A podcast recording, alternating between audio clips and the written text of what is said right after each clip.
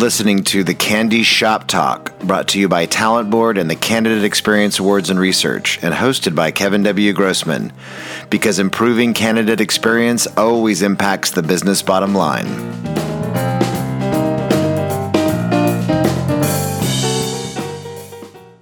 Welcome to another The CandE Shop Talk podcast, where we talk about how improving candidate experience impacts recruiting and the business for the better. With me today is Allyn Bailey, Talent Experience Architecture Manager at Intel Corporation, a multi year and multi region Candidate Experience Award winner. Welcome, Allyn.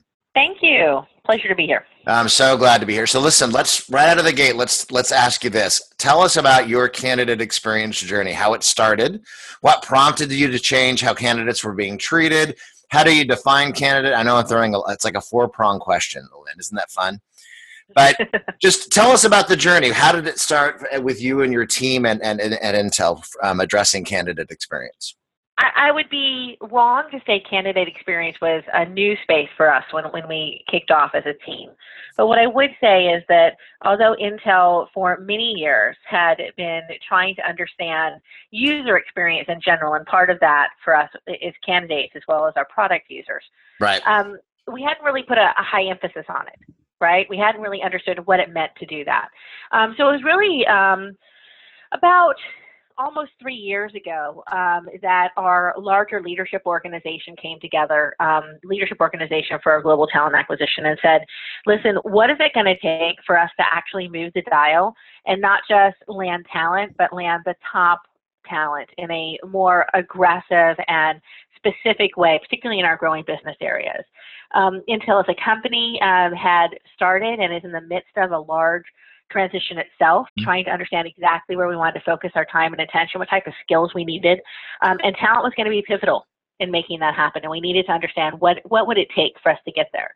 And we really realized what was critical for us is changing our paradigm on um, what hiring was all about, what the hiring process was all about, um, and that we needed to treat um, our candidates the way we were learning how to treat our um, business partners and um, those people that we were selling products to, and, and what would that mean to us if we needed to do that? So we started off small.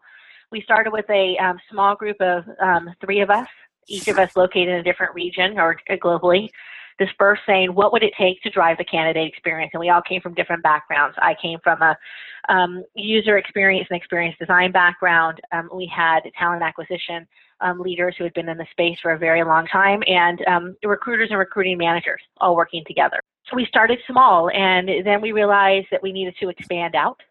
Um, and over the course of the last few years, um, have built a pretty strong infrastructure focused on taking our ideas around candidate experience and then figuring out how to operationalize them, both in our infrastructure, our training programs, our experience culture frameworks, our goals, all of those pieces across the across the platform.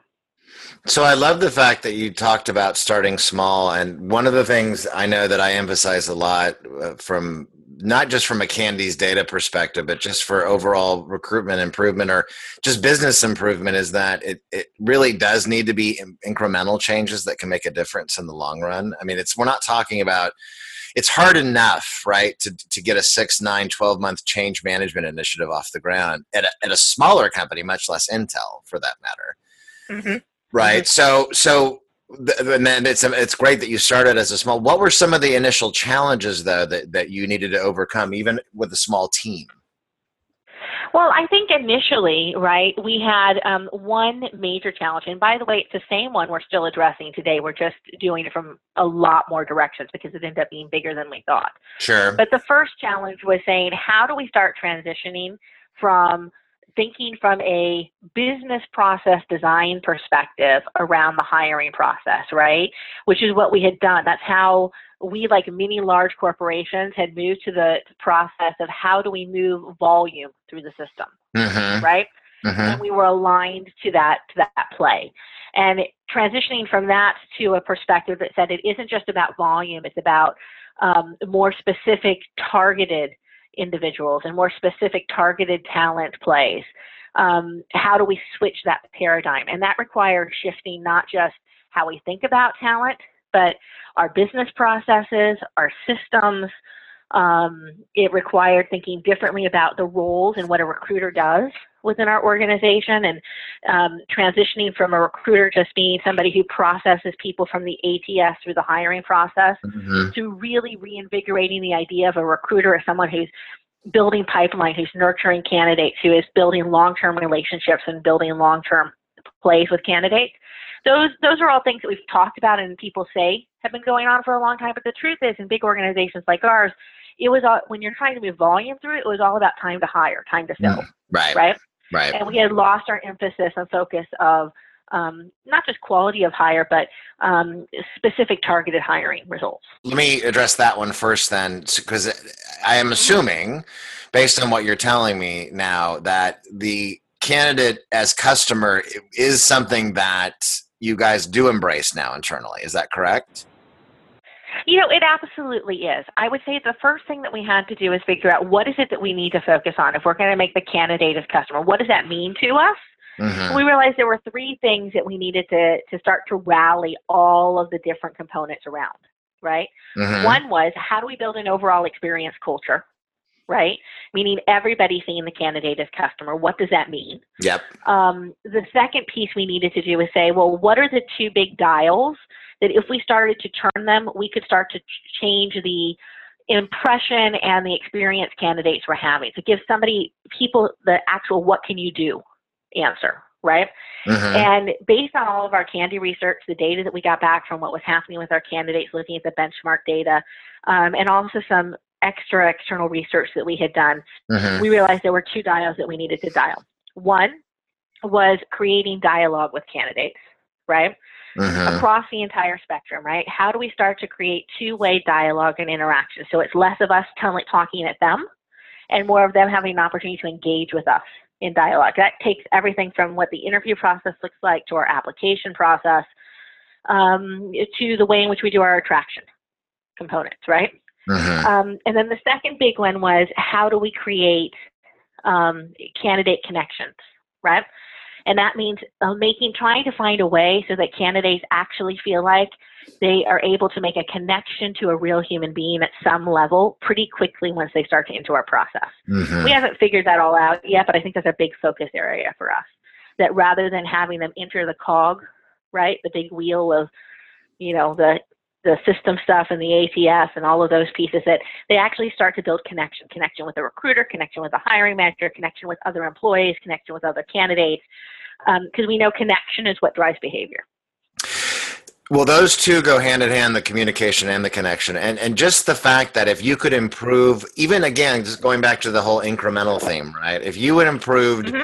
Even just a few percentage points a year and the fact that of, of, lessening or reducing the amount of candidate resentment that occurs based on their experience yep. of the process, that's, that's huge. And that can be a tremendous impact, not only on the business bottom line, but for your talent pools, for any referral networks that you may lose for those candidates that are going through that. So that's again, that's huge. Of just being able to turn that dial right.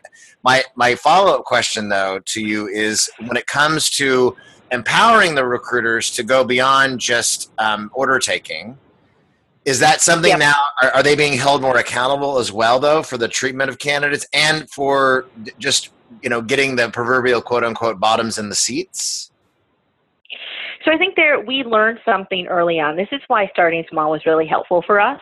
Yeah. Because I think if we had started large, we may have started, we may have ended someplace different than we are today. Sure. When we started small, the first thing we found out was we were going out with some really good ideas, right? Saying, recruiters, we would like you to do this, or hiring managers, we'd like you to behave this way. And we would sit in training sessions and everybody would nod their head and say, yep, yep, sounds great. Because nobody inherently looks at trying to engage with other people and says, "Oh, I'm just going to treat them like a widget and drive them through the process." Right. Right. right, right. Nobody mm-hmm. believes that's what they want to do. But at the end of the day, when they would go back to doing their actual jobs, um, we weren't seeing a lot of change uh-huh. occurring, and we tried to figure out why. And what we realized was is that it isn't just about the candidate experience. You can't change the candidate experience unless you look at the candidate experience, the hiring manager experience, and the recruiter experience as one big picture. No, absolutely. That recruiters, depending on what they're held accountable for, how their roles are aligned, what education they receive, um, how they are they are treated within the larger picture, are going to behave and, and act differently and hold different things in priority, right? The same thing's going to happen for hiring managers. Um, I think a good example is is that we would we said we came out early on with hiring managers and said, you know what, if you could do nothing else but just start providing feedback to candidates who were runners up or who didn't get the job, right? But that you had spent the time to interview. That would be a huge win for us in changing the perception of candidates who go through our system. And everybody nodded and said that sounded like a great idea. But our business processes and our structures were aligned such that when a hiring manager finished the hiring process mm-hmm. or finished the interview process, they would go into our ATS and they would click a button, right, that said, you know, done with it, done with the interview, and move somebody to the next stage in the hiring process right. or into the, yeah. you know, right, and an automatic notification would get sent out of our system, right, which would say something generic and bland and not necessarily customer friendly, like, you know, thank you for your interest. You're no right. longer being considered. Right, right, right. Um, mm-hmm. And hiring managers would consider that responding to what we'd asked them to do, which is go talk to candidates, right? So our business process and our system wasn't lining up with what we were asking them to do. And the minute we figured that out and we're able to start making some adjustments and say, okay, that's no longer the process. The process now is when you complete an interview, right? You have to have an interview plan afterwards that says, who am I going to contact afterwards and what's going to be my communication with them, right? And mm-hmm. it's not just a system that goes and processes it. Um, that's one example of where we started to make some shifts. That's a great example, and especially at that stage. I mean, I, I, can tell you that with all the the workshops that we did this last spring, uh, working with talent acquisition teams there and their leaders, what was fascinating to me is that, and I again, I got pushback almost every other workshop saying, you know what, we can't communicate with everybody. We can't give everybody that that happy touch of acknowledgement, or but I, and I'm and my argument and, and many others in the room too that are doing this, their argument is that you can though. I mean, even even at the at the application stage, yes, more of that's going to be automation than than personal touch, of course, because you just can't scale. There's there's a volume issue that you're dealing with. But at the interview stage, you better well be doing more more hands on with these individuals um, and investing that time. So it's exciting to hear that you made that change in the process. So how's right. that how's that playing out now then? So I think it plays out different. I mean, let's to be perfectly frank. I mean, I think it plays out. We have different business groups who are at different levels of maturity in the, in the process, right? Now that we have been able to align a a framework or an expectation and align our system so that as people as people go from one step of the process to another, the system doesn't automatically take over for them, and it puts some some of the impetus back into their hands. Yeah. The follow up to that has been to say, and now here's what you do with it right? And it, to us, it's been as simple as saying to our hiring managers um, and to our recruiters, give candidates the same level of follow up that you had in your engagement. So if it was a phone, if they got through a phone screen and a phone interview, then they should get a phone call, yeah. right? If they got if they were still in the emailing back and forth space, then an email can work. If you had an interview with them, then you should be getting on the phone with them and having a more deep debrief or conversation. Um, and it's just been as simple as going through the, that process with them um, and starting to work with hiring managers about how they can have those conversations differently.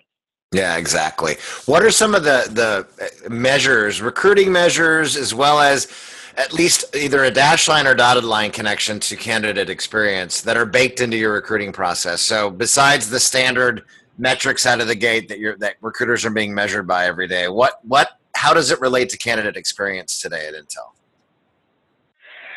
So I think that there's two plays that we have in this space. Um, the first one has been um, putting into place a higher emphasis around quality of hire, right? Okay. Mm-hmm. Um, and trying to and trying to um, figure out exactly what the criteria is for developing a quality of hire metrics and implementing it. Um, it today, we're leveraging the CEB um, quality of hire metric and, and have used as a baseline to start kind of getting some global alignment around what that means.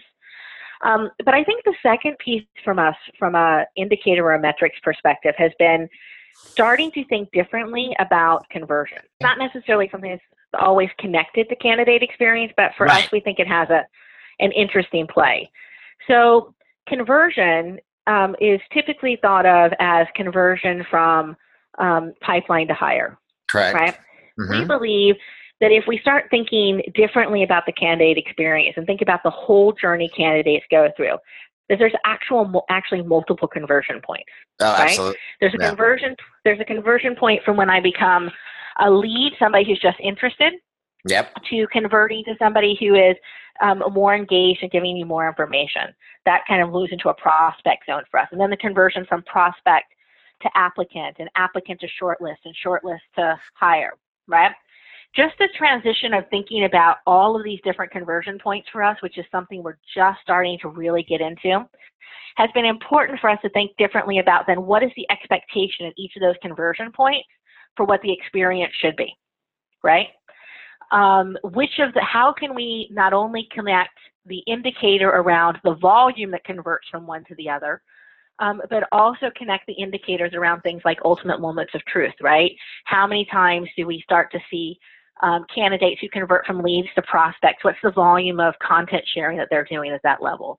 Uh-huh. Um, what's the volume um, and amount of engagement that they have um, that's actual dialogue engagement with recruiters, right? Stuff that we're able to start measuring and monitoring as we started to put more robust um, CRMs in place, more robust recruitment marketing technologies in place so that we can track the front end of the pipeline. Absolutely. Can you share? Do you have an, an example that you can share on what, what is an optimal conversion, for example, from lead to, to prospect or lead to application? I would say right now um, is that what we have done is we started to go through the process of mapping what the customer journey is in each yep. of those spaces, and so mm-hmm. what. Um, and so all of our information right now is around what our current expectation would be in that Got space, it. right? Got it. And we're just starting to go through the process of collecting the amount of data and what our actual, what could we look, what's a good benchmark of percentage that we can move through. I think it's going to be interesting for us as we evolve in that space because again, we've been such a big player in the volume game. Mm-hmm. Right, right, right, right. It's hard to help transition the perspective that it's not so much about the volume, but about the quality that moves through each of those components. That intentionally we want the pipeline to be huge, and by the time it gets down to the conversion that goes from applicant to hire, it gets obviously much smaller, right? Right. And our level of engagement and what we're expecting during that engagement shifts.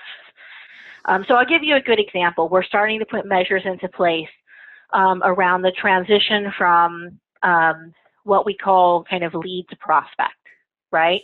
Uh-huh. And for uh-huh. us, this is a conversion place where we're looking at conversions of we have basic lists or contact information from people, and we're trying to convert them to people who actually give us a resume, a resume that we can segment as a hot prospect into a hot um, uh, to a um, talent skill that we're looking for, yep. et cetera.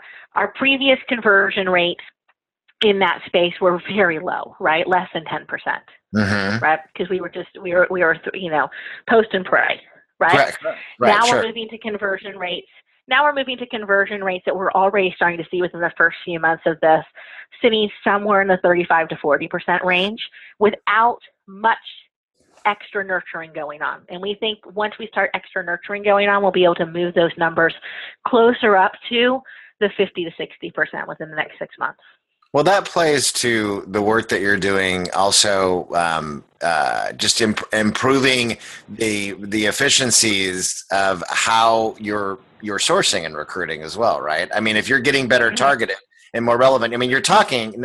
Number one, you're speaking like a, a true marketer, which I love hearing because that's really, you know, that's my background. And when you're starting to talk about moving folks through pipeline and phases, and it's all part of the sales process, right? And if you're getting better at the front yeah. end of your targeting and the relevancy of the content that you're that you're pitching and or sharing with those potential candidates and the, those conversion rates are improving you're doing a much better job at the front end and that's huge for us it was a very critical space um, because i think what we started to figure out was is that creating the right candidate experience is not just about ensuring um, optimal candidate experience for every single person at huge volumes, right? It's about creating the right candidate experience for the for where they are in their journey at that moment, right? Right. And exactly. And, and that changes where we put our focus. How has the CandE research itself helped you guys with some of the initiatives that you've been talking about? So I think actually the CandEs have been a, a real central piece for helping us get started with understanding what's currently happening. um, from an experience perspective. So here's what we do with the data. When we get the data in, um, we actually take a look at it um, and we take a look at not only ourselves, but we take a look at um, how we've benchmarked against um, other companies and, and um, the CandE winners overall. Um, and we start to glean from that what are some key hypotheses or trends that we can start to see. And we take that data and then we go and start doing some deeper research. Mm-hmm. I have a team of people on my team who actually go out and start doing more in depth user research with with candidates and prospects based on our framework. So an example of how this has led to some big changes for us was the initial set of data that we started to play with when the when the experience team really started to kick off about three years ago. So we were looking at a bunch of data that was telling us that um, we were having some issues um, in our application stage right? That, that our mm-hmm. drop off rates were high. We had data on our end that showed that. The candidate CandE data showed us something was going on there. There needed to be more engagement and more conversation sure. going on with candidates. But we also saw from the CandE research some very good insights that said if we look not just at ourselves but at everybody else, that the importance of focusing on the application, although critical, right, at, at some level, was not really the big pivot point because candidates were telling us that they didn't like it, but they expect it was what they expected because it's what they got every place else. And that allowed us to prioritize and to say, okay, the application is important, but what's really important out of the data that it's showing us is about the level of engagement that they're getting. So sure. how can we figure out what we can change in that space first? So we use it as a way to help prioritize where we're going to focus our attentions um, and the second way we use the data is to help us look region by region um, how things are perhaps playing out differently in each region. So let me give you an example. We are a global organization. We do the CandE um, process in each of our regions, Asia, Europe, and the US. Yeah, right. We build our business processes and our infrastructures on a global level. But at the end of the day, all experience is local and you will find that you'll see experience our global policies re, um, produce different results in each region. And the candidate data really helps us to uh, compare and contrast um, of, of what candidates are experiencing in those places at a high level where we can very quickly go and zero in and figure out where we need to make adjustments on a regional level Oh, that's great. And Lynn, thank you so much. Because again, that for me, that completely connects back to the work that you've done in, on both the communication and the connection side of your of the recruiting process and and serving the candidate as a, as customer. The last thing I want to ask you is outside of everything that we've talked about today um, about recruitment and talent acquisition and candidate experience, what else does a Lynn have a sweet tooth for? What do you do outside of work? So I have a, it's not maybe a unique obsession, but I have a huge Disney obsession. Ah. Um, and it actually it actually started with um, it just being you know growing up and, and being you know growing up in a Disney family, but being an experience um, architect and, and spending a lot of time designing experiences in my day job, right? Yep. Which is what I do. Yep. Um, mm-hmm being able to, um, I, I watch and I'm deeply involved and spend a lot of time listening to and hearing um, how Disney has been designing experiences and, and how they create this kind of uh, customer world. Um, and I get very involved and engaged with understanding that so that I, and I find I pull bits and pieces from that all the time. Right? That whole idea of candidate as customer is no different than, you know, uh, customers who walk into a theme park or, or mm-hmm. who choose to to purchase something. Right. Um, so at right. the same time, I get to enjoy it and engage with it and go geek out. Um, I also pull stuff all the time. I love it, and I am will geek out with you. And I know my whole family loves Disney. We we take uh, we've been taking the girls every year now for the past few years, and look forward to going again yep. this year. Thank you so much for being on the CandEs Shop Talk podcast. Appreciate it, and we look forward to seeing you down that candy road. Great, awesome. Thanks a lot, Kevin.